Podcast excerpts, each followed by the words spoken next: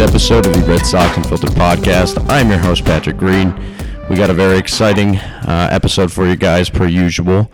Joining me is the usual cast of characters. We got with me an amazing writer over at RedSoxUnfiltered.com, Dave Latham. Dave, say hi to everybody. How's it going, everyone? And then we also have another amazing writer by the name of Jordan Deco. Jordan, also say hey to the people. Hello, people. Good afternoon. Yes, good afternoon indeed. We're coming off of three straight wins against the Yankees. Couldn't ask much more than that. So uh, we're I think we're all in chipper moods. We're both excited, or all of us are excited for Game Four tonight. Going for the sweep. Got my broom ready. Actually didn't have a broom. Went out to the store to buy one. Just kidding. But yeah, it should be uh it should be interesting tonight. We'll get to that, of course. But we actually recorded this episode on Sunday, so that was before the trade deadline. So we're gonna usually we just jump right into the series, but today we're gonna start talking about what actually happened at the trade deadline, and then we're gonna talk about what didn't happen at the trade deadline before we get into the breakdown of the Red Sox Yankees series. So um, yeah, the Red Sox made a move.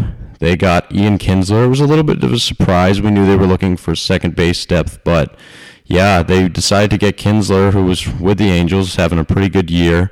Um, and the idea was to fill him in at second and give Brock Holt and Nunez some time to not be the everyday starter, and then they would fill in at third base in the interim while Rafael Devers is injured. Um, but uh, that didn't really go according to plan exactly because Kinsler landed on the DL shortly thereafter. But um, I wanted to talk to you first, Dave, and get your thoughts on the actual ac- acquisition and then the subsequent injury. Okay, so um, when they first traded for Kinsler, like I was, I was happy because we didn't give up that much to get him. Buttrey looks promising, but you know, he's he's uh, kind of had a out of nowhere year this year. No one really knows how good he he'll be. He's kind of old for AAA, so we didn't really give up that much. We got a good second baseman. I was on the record of saying we didn't really need one. I thought that that was a added luxury. But when I saw Kinsler play those first two plays, I thought, oh my God, this is what we've been missing all year. He's a fantastic defender, and you know when you don't watch him every day, like like I don't watch league wide baseball every single day of my life, like I do the Red Sox. You forget how much, like just how good a fielder it is, and how much you miss that Dustin Pedroia presence up the middle. Having him there, like you said, Pat, it allows Nunez to play sort of more of a utility role, specifically with third base, where he's he's more fit to be a third baseman than he is a second baseman. So Yeah. you're making Nunez better. Holtz can play everywhere, but we've covered enough times that anytime he becomes an everyday player, his production starts to wear down. So the Kinsler trade definitely a definitely a good one. The hamstring's unfortunate, but you know you really can't worry about injuries. Well, not that you can't worry about injuries, but you can't control them. Those are just it's part of baseball. The good news is that it seems like this is a minor thing. He's on the 10 day DL, and it sounds like he'll be back pretty much as soon as he can be. Maybe not the very day he could be, but this isn't going to be like a month and a half, two month stint, you know? Yeah. So he'll be back soon, and I'm very much looking forward to having him back on the team. Yeah, it was super unfortunate that he went down so quickly after he was acquired because I think we all saw a quick glimpse of what he can provide. He had the three hit game. I think it was the first game of the Red Sox Yankee series. Played some stellar defense, and he's a very good player. He's around a two win player this year, so you know that's very valuable, especially over Nunez and Holt, who were between 0.5 and negative 0.5 win players.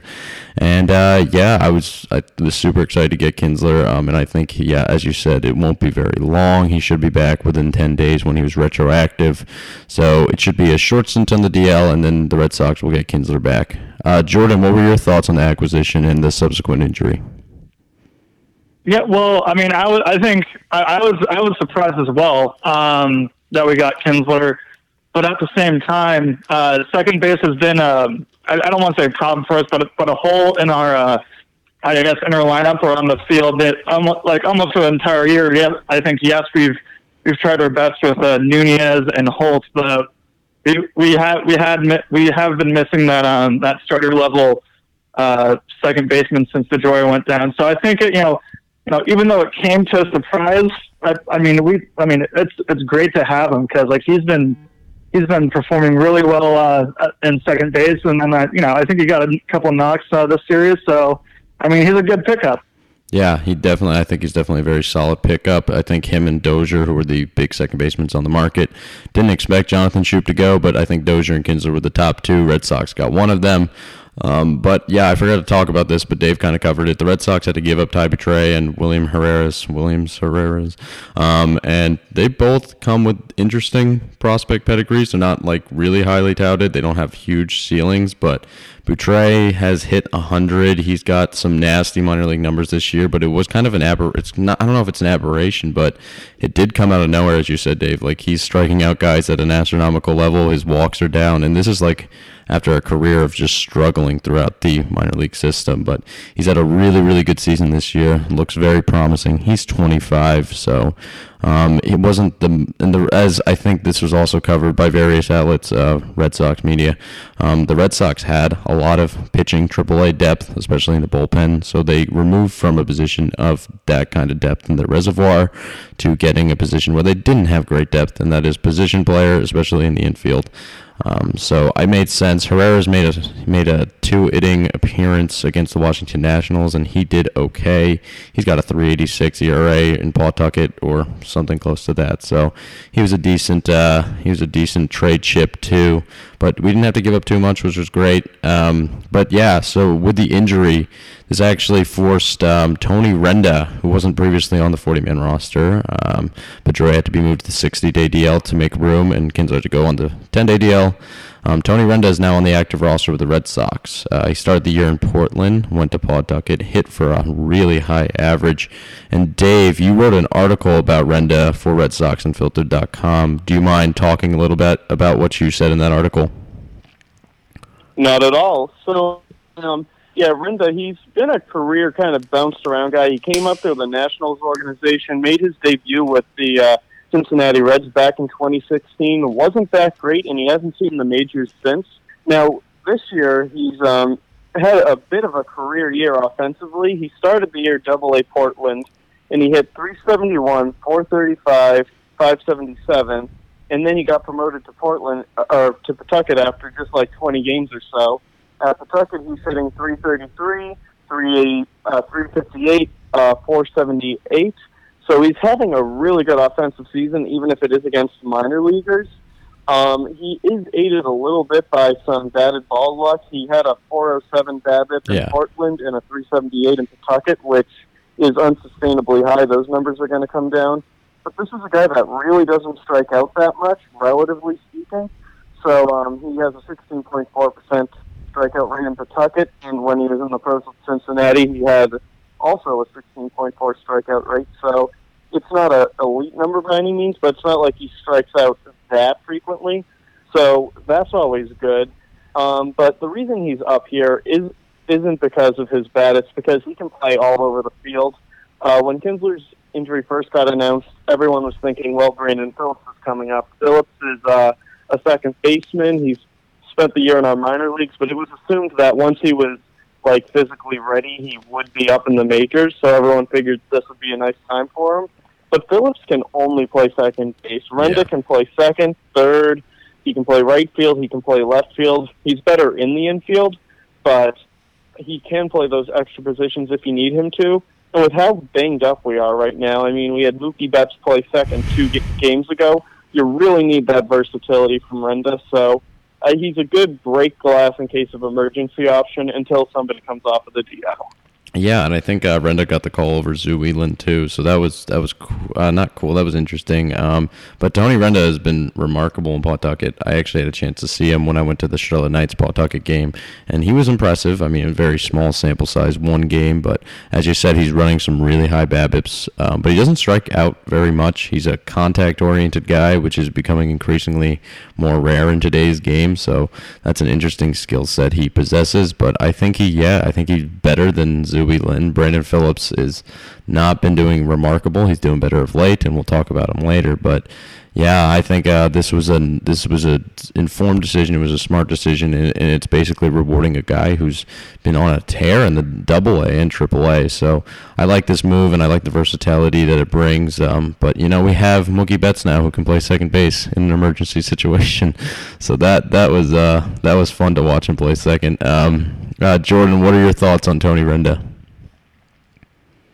I um I, I agree with Dave. Um, I really I looked at his contact numbers, uh, Pat. I think you touched on it already, but um, his contact I, I like his contact. He knows the strike zone really well. I think his uh his, like he swings at balls at like a forty percent rate. Uh, I mean that that seems a little bit high to me, but at the same time, uh, I think like he I, I think he um I think I think he does really he does a better job swinging at strikes. Uh, yeah, he's a very contact oriented guy. Um, I think like in past seasons, he's like even like throughout his career, like I think he's put up on average like a pretty high runs runs created plus, uh, like in his early seasons uh, in his career. Uh, but yeah, I don't like. I think his uh, one year in the major leagues doesn't really describe how good how good this kid can be. And I think his uh, versatility, playing in the uh, outfield and um, and infield positions, uh, he's he's a great defender all around. So I th- yeah, it's a very smart move to to call this kid up. Yeah, I, I agree with it. Um, I agree with what you said. Um, and he's definitely a nice depth piece that they acquired from the Cincinnati Reds, I believe. I think he was a Red last year. Um, but I think he is around 27, so he's not like a youthful prospect brimming with a lot of uh, hope for you know future value. He's a guy who's a good depth piece to stash in the organization, and he deserves to be on the roster right now, given the slew of injury the Red Sox have. So good on Dombrowski, good on Cora, good on whoever else is involved in that uh, decision. I think this was a very, very, very good move.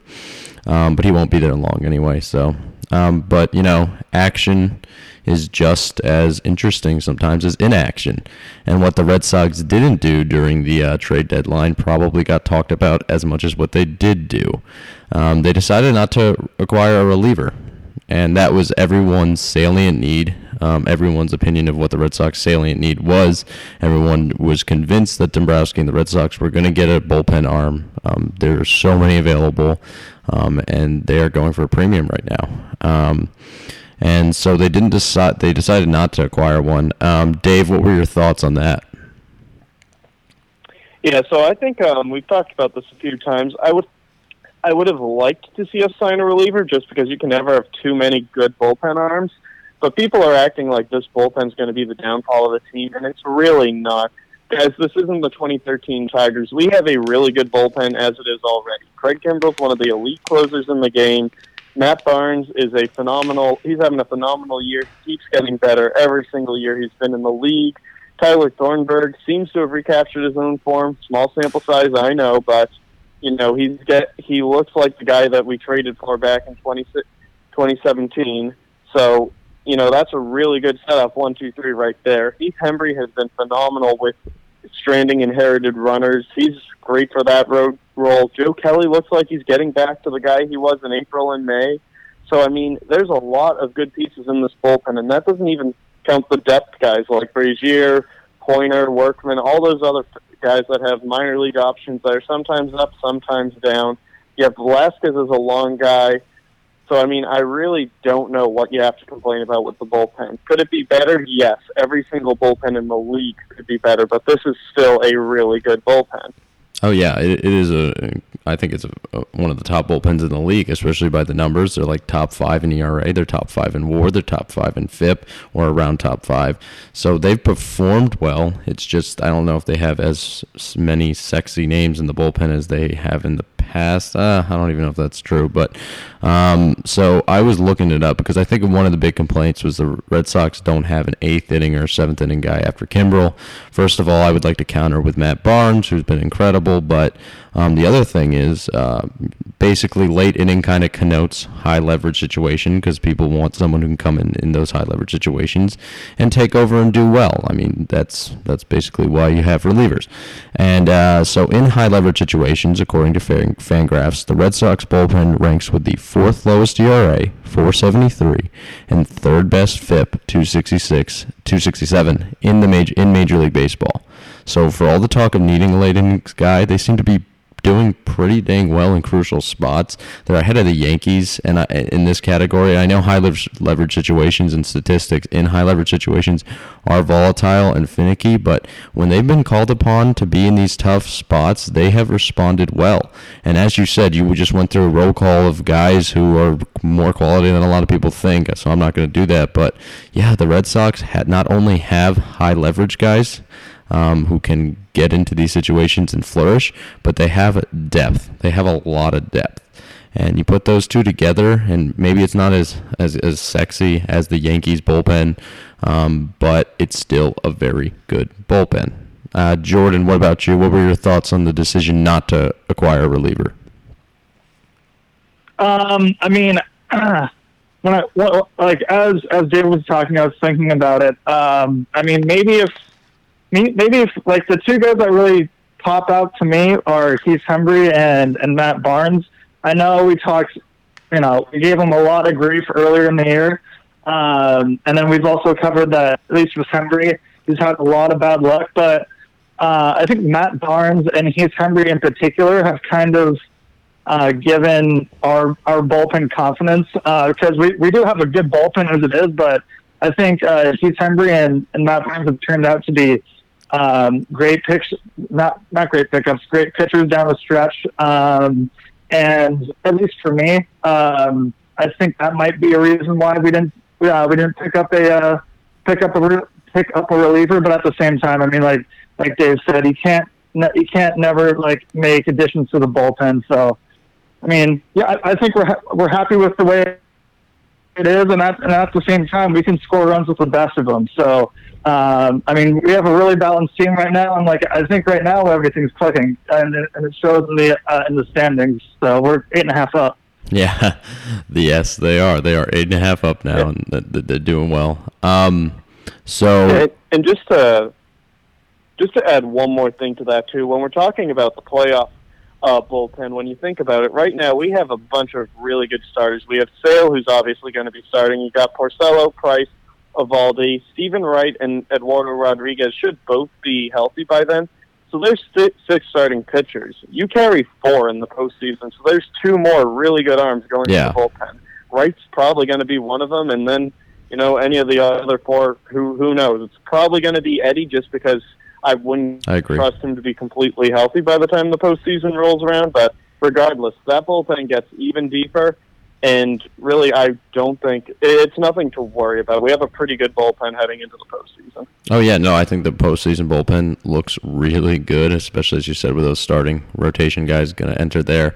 Um, but yeah, the Red Sox were in on relievers, kind of. They almost had a deal for Kelvin Herrera that was reported, um, but that fell through. The price tag was too high, so they ended up not doing anything. And like we all just said, I don't think it's the worst thing in the mo- in the world. I think we all thought they would, and we kind of were like, yeah, they probably could use one, but it was not as big of a need as some people made it out to be. So, Dave Dombrowski, I'm I'm I'm impressed with your patience and your how you've how you've done things this trade deadline and even in the off season. Um, but we're gonna segue here. Uh, I think this was announced before the series. Could have been the first game of the series. Uh, Blake Swihart, who has been hitting the crap out of the ball lately and has been proving himself after you know being chastised all year. He was placed on the 10-day DL, which now means the Red Sox have two catchers on the disabled list. Um, Dan Butler has been called up.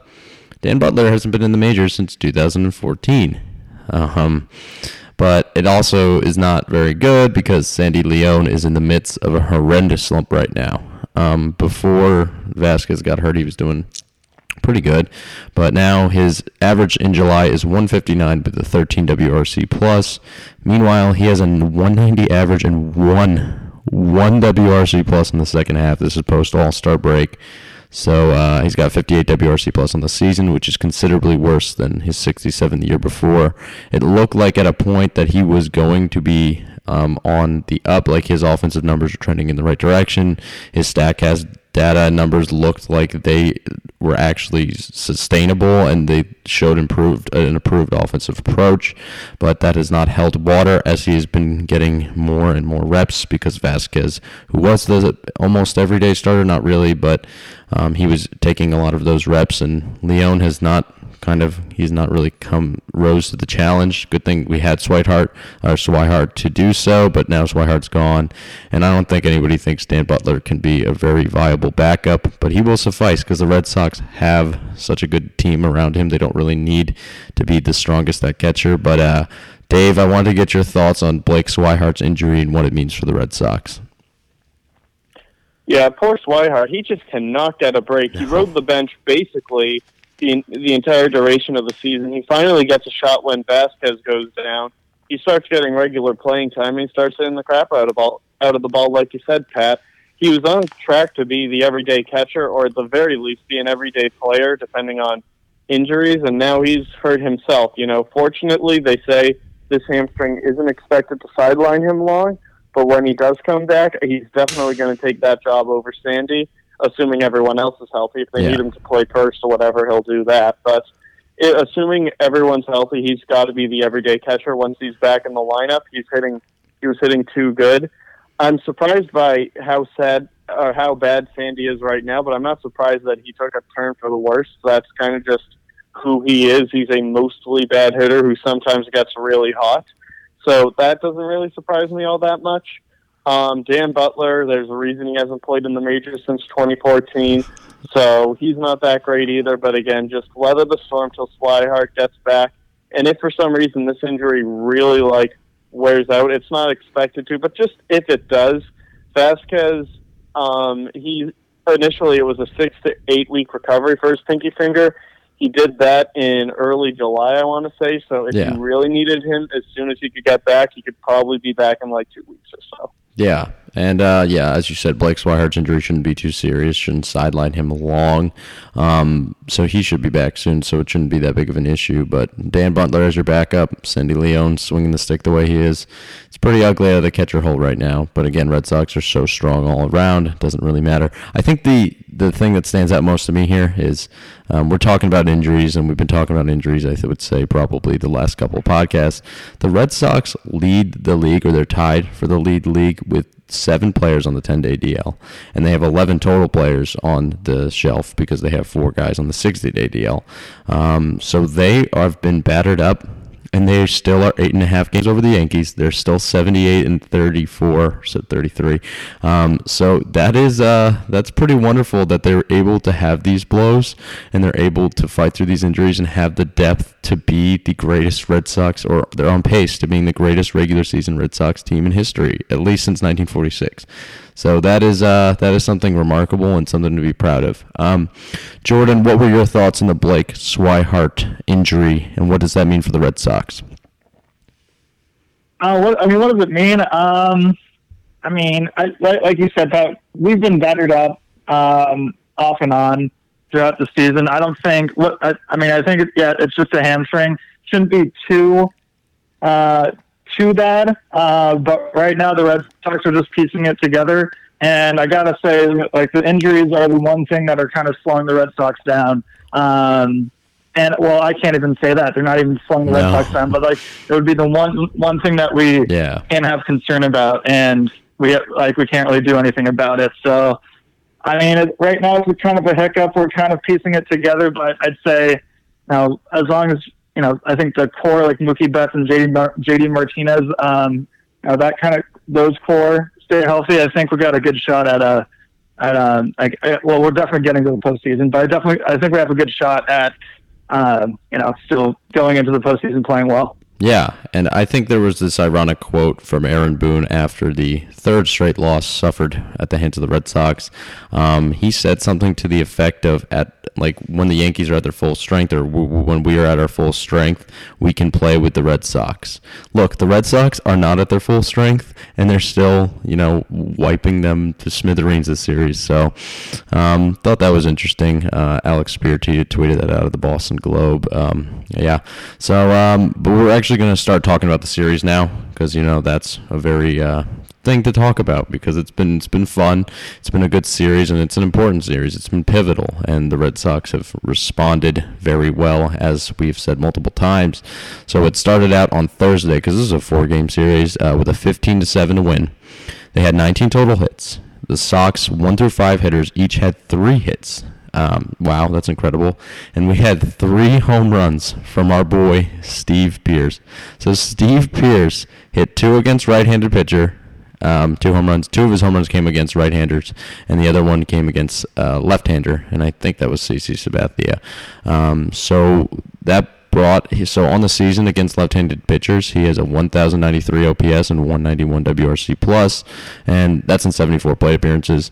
And Pearce has always been a guy who's hit lefties very well, and the the idea was to kind of platoon with Moreland and just be a like a really an everyday or a left-hander masher um, to complement Moreland against right-handed pitchers. Um, but Pearce has a 144 WRC plus and a 911 OPS against right-handed pitching this year, 79 plate appearances, and then Moreland has a 129 WRC plus and 859 OPS against right-handed pitching, and that's 250 plate appearances. Very small sample size for Pearce. Um, I don't think he's considered because uh, Moreland's not been a great career hitter. Um, Pearce has been a better hitter than him in his career. So I think it's closer than people think about who you'd rather have at first base um, against right-handed pitching, Steve Pearce or Mitch Moreland.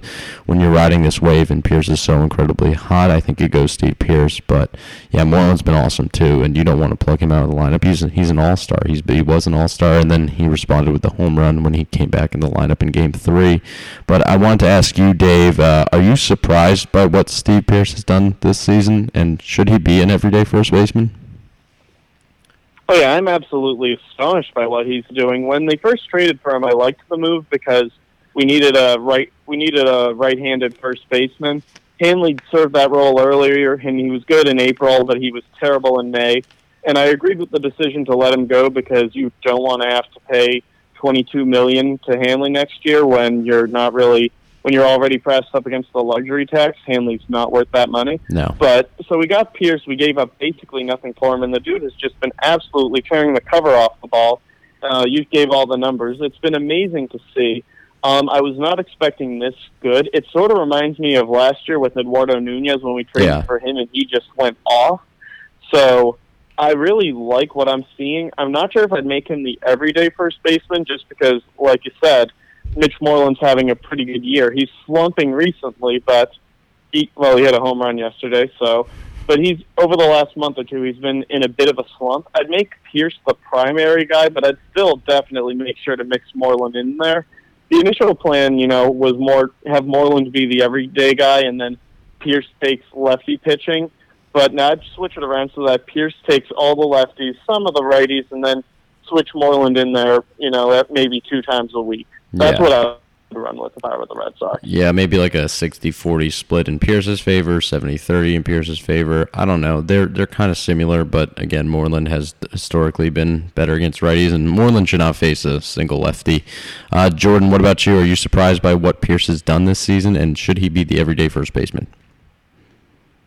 Um, I, yes, I am surprised. Uh, like Dave said, we did need his bat, uh, but to see him kind of perform at this level I don't think I, I did not expect uh, this kind of performance out of him. Um, I mean, the guy has been has been crazy. Uh, like, like you said, he like he hit three home runs, six RBIs, um, and, like in game one. And quite frankly, I was happy personally because I picked him up on my fantasy team. But that's beside the point. Good move. We're not talking about me right now. um, but anyway, uh, yeah, like at this scale, I don't think uh, I expected like this type of production. And um, I mean, I'm with I'm with Dave. I think for me personally, it would be play the hot hand, and right now that hot hand is Steve Pearce. Yeah, I think you definitely have to ride the hot train. Uh, Steve Pearce is absolutely killing it, and the thing is, he's been a really good offensive player when he's been healthy. And I know he's been kind of restricted to a platoon type role over the past couple of years, but the man can hit. His defense is obviously inferior to Moreland. I forgot to mention that when I first talked about him. Moreland has the Gold Glove caliber defense, um, but Pearce's bat is better. So yeah, that's interesting. But you know, obviously Pearce's three home runs, three home run feat against the Yankees was very impressive. But that was not what I was most impressed about in this game. Um, so Brian Johnson went five innings. He gave up five runs, four earned runs. So he didn't have a great game by like you know those standards. He gave up a lot of runs, gave up two home runs. Um, he was getting hit pretty hard, but the dude had 11 strikeouts. He had 11 strikeouts and two walks. He had 11 strikeouts. Like I didn't watch this game in its entirety. Like I wasn't paying close attention because I had a fantasy football draft at the same time, along the same theme of fantasy that we're now talking about fantasy sports. But yeah, I was uh, I wasn't paying close attention, and I was doing uh, prep work for this, and Brian Johnson had 11 strike. That is Chris Sale esque. His previous high this season in strikeouts is five. He's made seven starts. The closest that is let that is more than half. That is more than half. He doubled it and then some. Like, like, like I can't I can't get over that. Like he he his swinging strike percentage in the game was virtually unchanged. Like it wasn't like he was getting a lot more whiffs. He literally just managed to get 11 strikeouts, and it was pretty unnoticed because he didn't have a great game. But I guess maybe the Yankees were thinking like, "Hey, we're gonna swing the, we're just gonna swing hard and see what happens," and it worked for some of them. But and then when it was 0-2, they were kind of just swinging to make it go really far. And then Johnson kind of, you know, he kind of took advantage of that and picked up some strikeouts. But whatever it is, Brian Johnson had 11 strikeouts, and I will never get over this because he's not a strikeout guy. He's not a big strikeout guy. So this was uh, this was incredible to me to see. Like he didn't do much with his pitch mix. Um, so uh, yeah, that was very notable to me at least. Um, good for Brian Johnson. Um, this might have been his best start in terms of strikeout to walk numbers. It was. Um, I, I would go out on a limb and say this was the most strikeouts he ever had in his career in a game. I actually know that's a fact. So good, good for BJ, even though he did kind of give up hits. Um, so do you, Dave? Do you have any more comments on this game that you want to go over before we what, go into Friday? Uh, yeah, I've got to rebuke your uh, Brian Johnson 11 strikeout thing here. So, yeah, I mean, good for him. He has 11 strikeouts, but I really don't think that's the game Brian Johnson wants to be pitching. No, I don't. Know. I think um, if he's if he's going for swings and swings and misses, he doesn't really have the stuff to get away with that enough. No. I mean, yeah, he struck out 11, but like you said, he gave up five runs and he did. or five uh, runs in five innings, four of them earned. So I really, um, I really think if Johnson's trying to be a guy that uh, either blows it by you or um, like just really paints the corners, that's not going to really be the best strategy for him moving forward. Like he'll get his strikeouts, but Yeah. good hitters are going to be better than he than he is if he's trying to do that. He needs to be more of a induce weak contact type of guy and hope it goes at the hitters. So 11 strikeouts is somewhat of a deceiving number. I don't think that's good for the type of pitcher Johnson is. No, no, no, no. And also, I saw it on Twitter where in Double A Portland he had 12 strikeouts one time. Okay, Double A Portland was where it was. Um, but yeah, no, I agree with you. I don't think it was good for him as in terms of like not giving up runs, which is the point of pitching. But I just think it's amazing he was able to strike out 11 Yankees, who you know they're the best lineup outside. Of, uh, they're very close to the Red Sox in terms of WRC plus, but they're a very good lineup nonetheless. And he was able to get 11 strikeouts, which was doubling his season high. That just that's just crazy to me that people didn't really talk about it that much and that he managed to do that. I didn't think he was capable of, of doing that. But yeah, he didn't he didn't do well. It wasn't his uh, salient strategy, but he did it. So um, Brian Johnson, that was interesting. But uh, now moving to Friday, uh, we had a four to one win. Um, Luis Severino fired one near Mookie Betts' head to start the game. It was after it was kind maybe in response to a Rick Porcello sinker that hit Brett Gardner in the uh, top frame, but both sides were warned, and then Cora came out and he was furious. He uh, got ejected for the first time this season. He was the last of the rookie managers to do so. Um, and then this kind of sparked a little bit of a controversy. Um, the Red Sox managed to get three runs off of him in that inning, and uh, including another Steve Pearce home run. So good for good for Pearce. Um, and that's a that's a right-hander too. Um, so um, yeah, so the thing was Severino said after the game, nah, in, in response, and he was asked, uh, did he mean to do it? And he said, nah, that was the first pitch of the game. Um, I'm not going to hit anybody. If I'm going to hit somebody, I'm not going to miss. Well, that's kind of that's kind of a weird statement because he's saying that if he's going to hit someone, he's not going to miss, implying that he has like exceptional control and that you know he can control where it goes. But then he threw one high and inside, dangerously close to Betts, and that that kind of has like a sub subtle implication that he was able to control that pitch if he was going to be able to control if it hit someone. So I was kind of like, uh, Severino, that was not a great quote to say. Um, but yeah, I want to know, I want to get your opinion, Dave, first. Uh, what did you think about the pitch? Was there intent there? Oh, there was absolutely intent behind it. Uh, in the top of the first, Porcello hit Gardner on an 0-2 count, which definitely wasn't intentional because if you have an 0-2 count, you're not going to put the guy on base for free. That's a really dumb thing to do, and like Porcello doesn't even throw that hard, so it's not going to hurt Gardner. But yeah, that was definitely intentional. I don't think Severino was necessarily aiming for for Mookie's head. I think it sailed on him a little bit. He was probably aiming for more like you know the body area, Yeah. which that's baseball. I get it. You're you're a jerk, but I get it.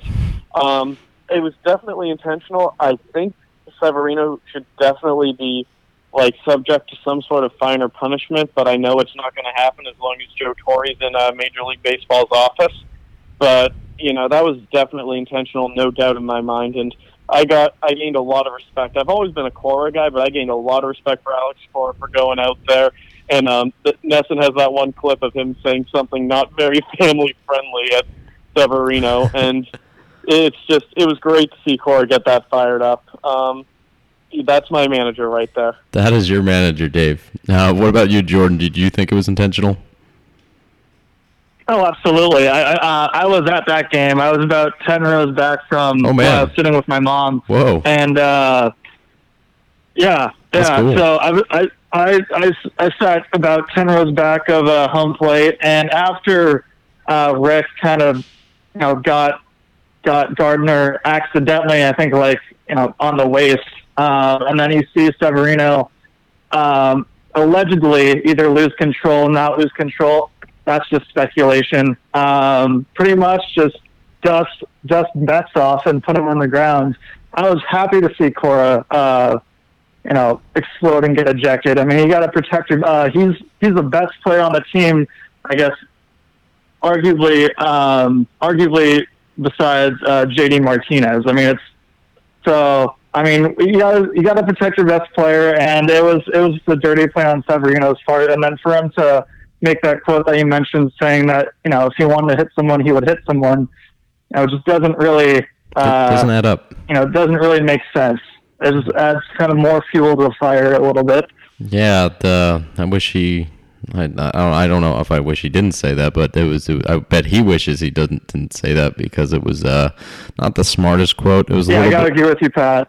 Yeah. I think he, I think he missed and he was upset. Yeah, I think it was a little bit incriminating uh, on him to say that at the end. Um, but yeah, meanwhile, Rick Porcello pitched a, a Gem City. He complete game shutout, nine innings, obviously. Uh, one hit, one home run. That was the only hit. Uh, zero earned runs, uh, nine strikeouts, and one walk, and only 86 pitches. He was so methodical in this game. It was it was incredible. He went to his changeup a little more than he has in the past few games, and he was painting. He was absolute painting, and he was he pitched one of the best games I have seen from Rick Porcello in a Red Sox uniform. It might have been the best game I've seen from Rick Porcello ever. So that was that was incredible to watch. Uh, Dave, what was your thoughts on Porcello's performance? That performance was just out of this world, unbelievable. I couldn't believe what I was watching, just because Porcello was just so automatic, just cruising through everybody. Um, he did give up that one homer, which uh, saved Elliot from Jordan's Furniture about a hundred million dollars because they had that free There you go. giveaway. So you know, nice, nice work, Andujar. You ruined the lives of of like thousands in Boston, but you saved Elliot from Jordan. Yeah. So, um, Yeah, it was just, but it was absolutely phenomenal. It was the start of the year because getting through a lineup that good in 86 pitches, and nobody throws complete games anymore. no. And Rick Porcello did it, and he, like, if you told me he was at 86 pitches through six innings, I'd think, wow, that's a pretty good pace. He did that through nine. Just absolutely phenomenal work against one of the best lineups in baseball. Start of the year, and honestly, best start I can really remember seeing in a very, very long time. Like, and then this is like we've watched Chris Sale the last two Yeah. years. So that that was that was pretty incredible. That was uh, great to watch. We'll all give our respective round of applause. We already have. Um, Jordan, what about you? What were your thoughts on Porcello's outing?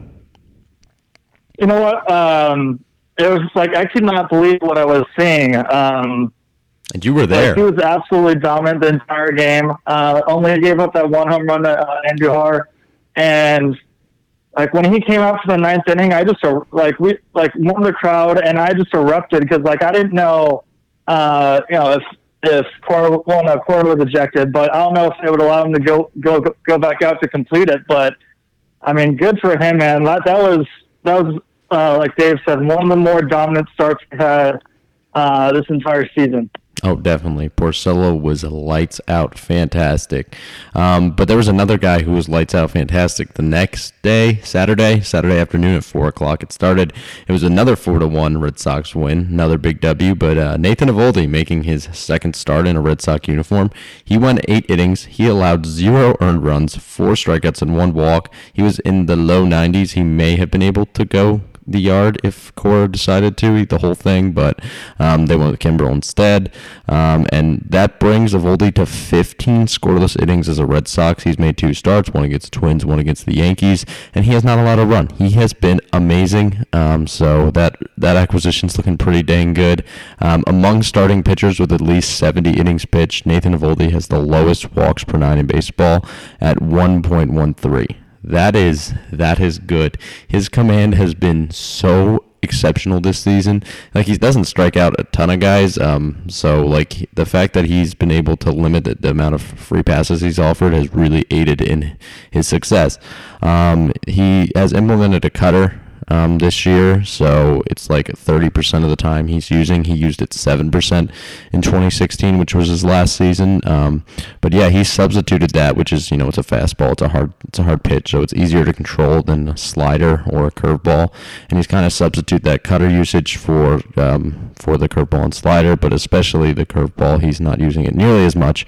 Instead, he's been relying on the cutter, and he's been getting about the same amount of strikeouts as he did in 2016, 2015, but he's been able to limit the amount of free batters he allows to reach base. So good, good for Nathan. Uh, Dave, what did what did you see from Eovaldi that you'd like to talk about?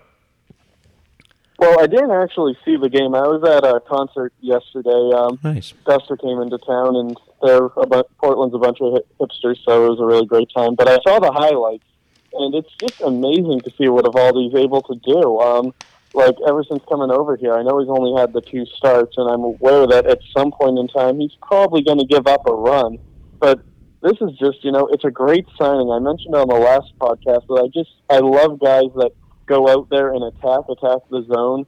One of my favorite things about watching Porcello over the last few years is how few walks he gives up, and then we got Eovaldi, who's like on a whole other plane from yeah. that. Between those two, we have two of the best guys at like not giving up free passes I know they're not the two best pitchers in baseball, but they're certainly great at that. When you combine that with Chris Sale at the top of the rotation, David Price somewhere in there, because you know Price is one. Order Porcello, Eovaldi, and Price, whatever order you want. They're two through four, and that's really the best. Like outside of maybe the Astros, that's the best top four in baseball, I think. Yeah, really got a great rotation. Yeah. Did, did you say Kesha came to Portland? Is that is that who you saw? No, Custer. Oh, okay, okay, that makes sense. Okay, um, yeah, I, I, not a Kesha guy. Yeah, I went to a Macklemore Kesha concert on Wednesday. That's why that's why I was interested. Um, I'm not a Kesha guy either, but Portland, Portland couldn't get Portland couldn't get Kesha. We just have to. that's Boston stuff. Portland gets all the uh, things that can't quite sell out the Garden, but still is a decent yeah. fan base. So. okay, I just wanted to clarify because I thought we like saw the same tour. Thought that would have been cool to talk about. Um, but yeah, uh, Jordan, what did you think about Eovaldi's performance? Uh, well, like like Dave, I was I was running errands, so I, I only got to see his line, but uh, to see him go, uh, like, like you said, 15 um, scoreless innings I mean, he he's an excellent pickup. He's going to run like he rounds out our uh, our rotation really well. Um, and then just looking down the line, he can he can give him the spot start either either in the bull either in the bullpen or the rotation. So he's a very versatile guy, and um, I mean he, he's on a hot start right now as as the new Red Sox, one of the new Red Sox. Yeah, yeah. Eovaldi uh, is doing exceptional. Steve Pearce, who was a June acquisition, has been exceptional. Obviously, we've we've sung his praises. And uh, Ian Kinsler looked really good until he got hurt. So Dave Dombrowski's trade moves have, have worked wonders so far. Um, Mitch Moreland also hit a two-run Jaeger bomb in this game. Um, it was kind of nice to see that. Uh, and this was in Chance Adams, who was formerly like the number two Yankee prospect coming into the year, and he's kind of had a rough-ish year um, in Scranton, so he's moved down on the list. But he made his MLB debut. He gave three runs in five innings. Um, and JD Martinez hit his 33rd home run, which is now tied for the league lead with Jose Ramirez because Jose Ramirez hit a home run today. Um, but you know what? Tonight's going to happen, and we'll, see about that. Um, but Craig Kimbrel, man, uh, he looked awful. He got two quick outs, and then he allowed four straight runners, including an earned run. He started off with a stand double, and you know he's a 4, 11 walks per nine now. He walked two. I think he walked Torres and Hicks, um, and his walks per nine was 183 last season. His command has not been what it was, and and he's he's been suffering for it. Um, his fastball didn't have as much life. Um, it was kind of disappointing to see, but he got out of the game. It didn't look like it. It looked he made it interesting, and it really shouldn't have been. But uh, yeah, it's Kimbrel. I think he'll figure it out. Um, he's going through a human stretch, so hopefully, hopefully he'll be better. But that was that was concerning, and some of his outings recently have not been cause for celebration. They've been more on the edge of your seat than we've we've been accustomed to to seeing from him. Um, but yeah, so on Sunday, which is actually today. Um, we got uh, the fourth game of the series, and it's going to be David Price versus Masahiro Tanaka. And if you know anything about the Red Sox Yankees rivalry, one of the most important things you should know is that David Price usually has sucked against the Yankees historically. I don't need numbers to back that up. This is a universally known fact. Um, David Price against the Yankees has not gone well. Um, and people kind of despise him for it. Um, outside of the Yankees, Price has been a fine pitcher, but against the Yankees, he is becoming a, a shell of himself. So it's going to be very interesting to watch him go to work tonight and see how he responds to a Yankee lineup that has not been great this series. I mean, the first game they did well, but two earned runs in the past two games. So we'll see. Uh, Dave, what do you expect from David Price tonight? What, what is your prediction for him? If we're being honest, I don't expect much. Um, I really thought after the the last game he started, he was entering on like nine great starts, something like that. He had a 2.6 ERA over that frame. I thought this was going to be it. He's going to put the struggles behind him, and then he goes in and gets just absolutely lit up. I know this time we're at home. I know he's also on the hot stretch this time around, but I really, I, I really have to see it before I believe it. But that being said, if you want to be an optimist, but I'm not being right now, Price said after the last one that he needs to reinvent himself against the Yankees, and for whatever it's worth, ever since then he's really started utilizing his changeup more than he used to. His fastball velocity is down from where it usually is, although I think that's a little bit of an overblown narrative. So he's um, he's uh, trying out a new thing. He's trying to evolve, become a smarter pitcher, use his stuff a bit more as um, off-speed things and it's worked out the last three or four starts. If he can do it again against the Yankees, I think I, I think he has all the skill in the world to get these guys out. I just think it's a mental thing, and until he proves that he can do it, I don't believe that he can. Yeah, I don't know if a lot of people are going in with a lot of hopes for Price's start tonight, but uh, th- this series has kind of caused some um, some hope uh, amongst Red Sox fans that they can beat the Yankees on any given night. Let's see if David Price can. I tweeted out on the Red Sox Unfiltered uh, account that um, that the best way to end this series, which has already been amazing for the Red Sox, would be if David Price pitched a gem tonight. I'm going to say five innings, three earned runs. It won't be great. It won't be bad. Um, I know it's a mental thing, but I'm going to go with what the most likely scenario is going to be based on his statistical norms. I think the Yankees are above average lineup, obviously, and I think Price is a pretty good pitcher. So you put those together, you get a decent five inning, three earned run start. It obviously could get ugly, but that is what I'm going with. I'm going to go with the path of least resistance. So if he does great, I can be like, huh, you know what? Uh, that wasn't too far off from my prediction. And if he does crap, and I'm like, you know what? That also wasn't too far off from my prediction. So, yeah, I'm, I'm being conservative here. Uh, Jordan, what's your prediction for David Price's outing tonight? Yeah, I'm uh, I'm with you, Pat. But like, as a semi-optimist realist, how how I want to explain it. I'm going to say realist. Um, I, I'm expecting you know five innings.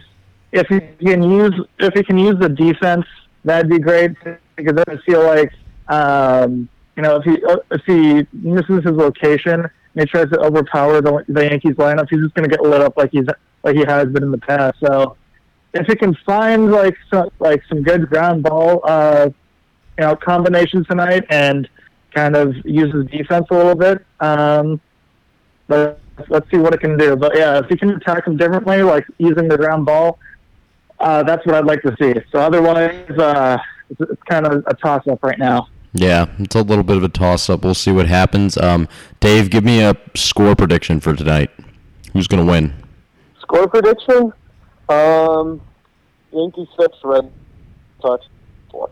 Okay, okay, okay. Uh, what about you, Jordan? Give me a score. Um, I'm gonna say five three. Red Sox. I'm gonna say. I'm gonna say the inverse of what Dave said. I'm gonna go six four Red Sox. Um, obviously, I have no idea what's gonna happen. Predictions are kind of nah, they're kind of worthless. They're kind of silly, but you know what? We're a Red Sox podcast, so you know that that's my prediction for tonight.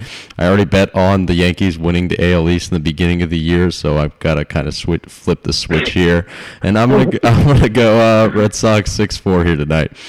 Um, before we leave, we're going to do a new thing where we're going to answer some Twitter questions. I put this out on the Red Sox Unfiltered Twitter account. Follow us at both Sox Unfiltered. And we, we got a couple questions. Um, the first one um, is says, talk about Brandon Phillips as a September call up. Um, Dave, I'm going to give that to you. So, yeah, Brandon Phillips, I'd love to see him come up, but I'm not sure that he'd be a September call up. I don't know the details, but I know he has multiple opt-outs in his contract. So I think if he's still in the minor leagues by the time September rolls around, he won't be doing it with us. I'd, I'd imagine, you know, he's had enough at bats to be major league ready. There's a few teams out there that need a second baseman, or at least need an audition for next year's second baseman. He'd be making more money away from the Red Sox if he were in another team's majors. He could audition for another team's major league roster next Yeah. year. So I really don't see him sticking around till September. I feel like if he's going to be a member of the Boston Red Sox, he's going to have to be called up before that. Yeah, and sorry I didn't mention this, but the the handle of the person who asked that question is at the underscore surfing underscore guy. So follow follow them because that was a, that was a pretty good question. Um, so uh, Brandon Phillips, uh, yeah, as you said, I'm not really too sure about the nature of his multiple opt outs, but he could have elected free agency on Wednesday, I believe. Um, Adam Lind and Brandon Phillips had that option. Adam Lind opted out of his minor league deal, but Brandon Phillips decided not to. So um, maybe that's encouraging. Phillips has not done great. He's done better of late, though. Um, he's raised his WRC plus from around 50 to 78 um, in a week, I think. So that's more than encouraging. Um, his BABIP is is unsustainably low, so that's also good. Um, his walks and strikeout numbers aren't bad. So yeah, maybe we'll see Phillips in September. Maybe we'll see him earlier. Maybe we won't see him at all. I don't know. So uh, what about you, Jordan? What, what would you think about Brandon Phillips as a potential September call up? Um, I I I I'm kind of, I wasn't not entirely aware of his con- of the details of his contract, but I mean just the way that you know that, the, that he was a former uh, Gold Glover uh, back in his uh, back in his Red days. Um, I you know I, I thought he he would have made an appearance earlier. Uh, early, uh, yeah, I guess earlier than uh, than he has, or I guess what I'm trying to say is I would have expected him up already. But um, I mean, if if he can make a if he can make an appearance either uh, middle of August or like late September, like why not? So Yeah, I definitely. mean, we'll see. Definitely. And then the second question we got, which is also the last question, um, from at 86 Cujo, talk about your favorite Mo Vaughn swing. And he uh, tagged, um, uh, tweeted at Mo Vaughn. Um, so Mo Vaughn's last season as a Red Sox was 1998. I was born in 1998, so I'm to have to pass on this question. I know you guys aren't much older than me, so I don't know how much you remember seeing Mo Vaughn or if you've looked up YouTube videos or something, but uh, Dave, do you have a favorite Mo Vaughn swing? Unfortunately, I do not. I was born in 1994, so Ron was gone a bit before I knew what I was watching. I do remember vaguely his batting stance because when I was very little, I played uh, wiffle ball. I'd sort of imitate everyone's stance as I went through uh, the lineup. So I could do a very, very poor impression of it when I was like five or six. But aside from that, I, I'm sorry, Mo Vaughn is a little little too long ago for me. Yeah. I wouldn't do it justice if I tried to talk about it. Yeah, yeah. Maybe you could put on the Twitter page an impression of a Mo Vaughn swing, get a wiffle ball bat. Um, I think maybe people would like to see that. Um, what, what, what about what about you, Jordan? Um, do you have a favorite Mo Vaughn swing? Were you um, do you have any memories of that of him? I think this is going to be a unanimous answer. Uh, no, I was I was four years old at the time. I was born in 1994, so unfortunately, I don't either. Wow. Okay. So we learned that Dave and Jordan were born in the same year. I didn't know that, so that's pretty cool. Um, but uh, yeah, that's uh, that we don't have much to say about that. That was a good question though, especially if we were a little bit older. He had 40 bombs in 1998, so that was the year that I was born. I don't know if that means anything, but uh, that's a pretty dang good year. Um, I've heard of Mo Vaughn. He's an excellent player. He's got amazing stats, especially on the Red Sox. He killed baseballs. Um, but yeah, nothing, nothing to that effect. But that's actually going to do it uh, for this episode of the Red Sox Unfiltered podcast. This is number the big one eight. Uh, Dave, do you have any departing thoughts for the listeners? Uh, yes, I do actually. I've got to give a shout out to Bob Dalbec. Um, he's, um, for those who don't know, he's a pretty highly ranked prospect in our farm system. I think he's number nine right now, and he's about to get a whole lot higher. He just got promoted to uh, Double A Portland.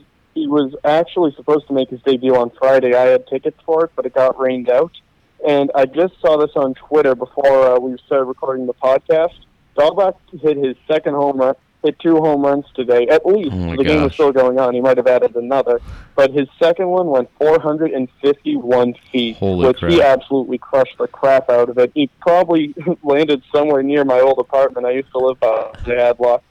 But Oh. um, he's uh, one of the best power hitting prospects in baseball. Uh, Greenville's manager said he's the best power hitter that's come through here, and it's not even close. And that manager also had Benintendi, Moncada, and Devers come through there. Wow. He's a bit of a strikeout machine, but if he can limit that, that Bobby Dalbec, you might be seeing him sooner rather than later. So here's a shout out to him. Yeah, wow. On the, the Bobby Dalbec train, um, I think Red Sox fans are starting to hear about him, but the dude is hitting missiles at every level. I don't think he was expected to do it at this rate, but I, wow, 450 feet. Um, that is impressive. Uh, Jordan, what about you? Do you have any departing thoughts?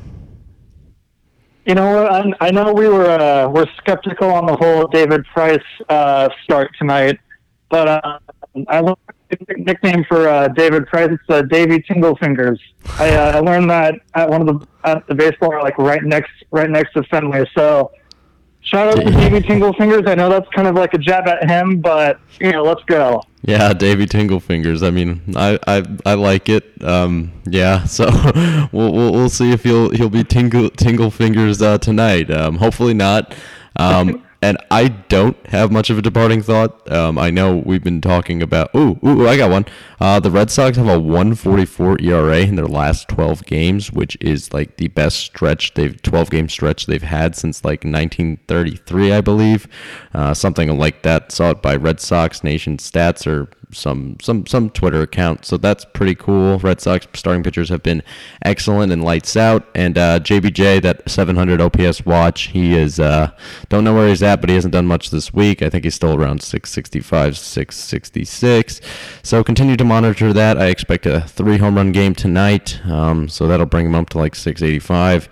So uh, we'll see about that. But uh, that's going to do it for this episode, guys. Thank you for listening. You can listen to this podcast on SoundCloud, on iTunes, um, and you can also listen to it on iHeartRadio or Spotify. We are connected with our partners, uh, The Grueling Truth. They feature our stuff on their site, including this podcast. So there are many opportunities to listen to it. Give it a listen. Uh, and, and as always, guys, thank you for listening, and we'll see you next week. Bye, guys. Go Red Sox.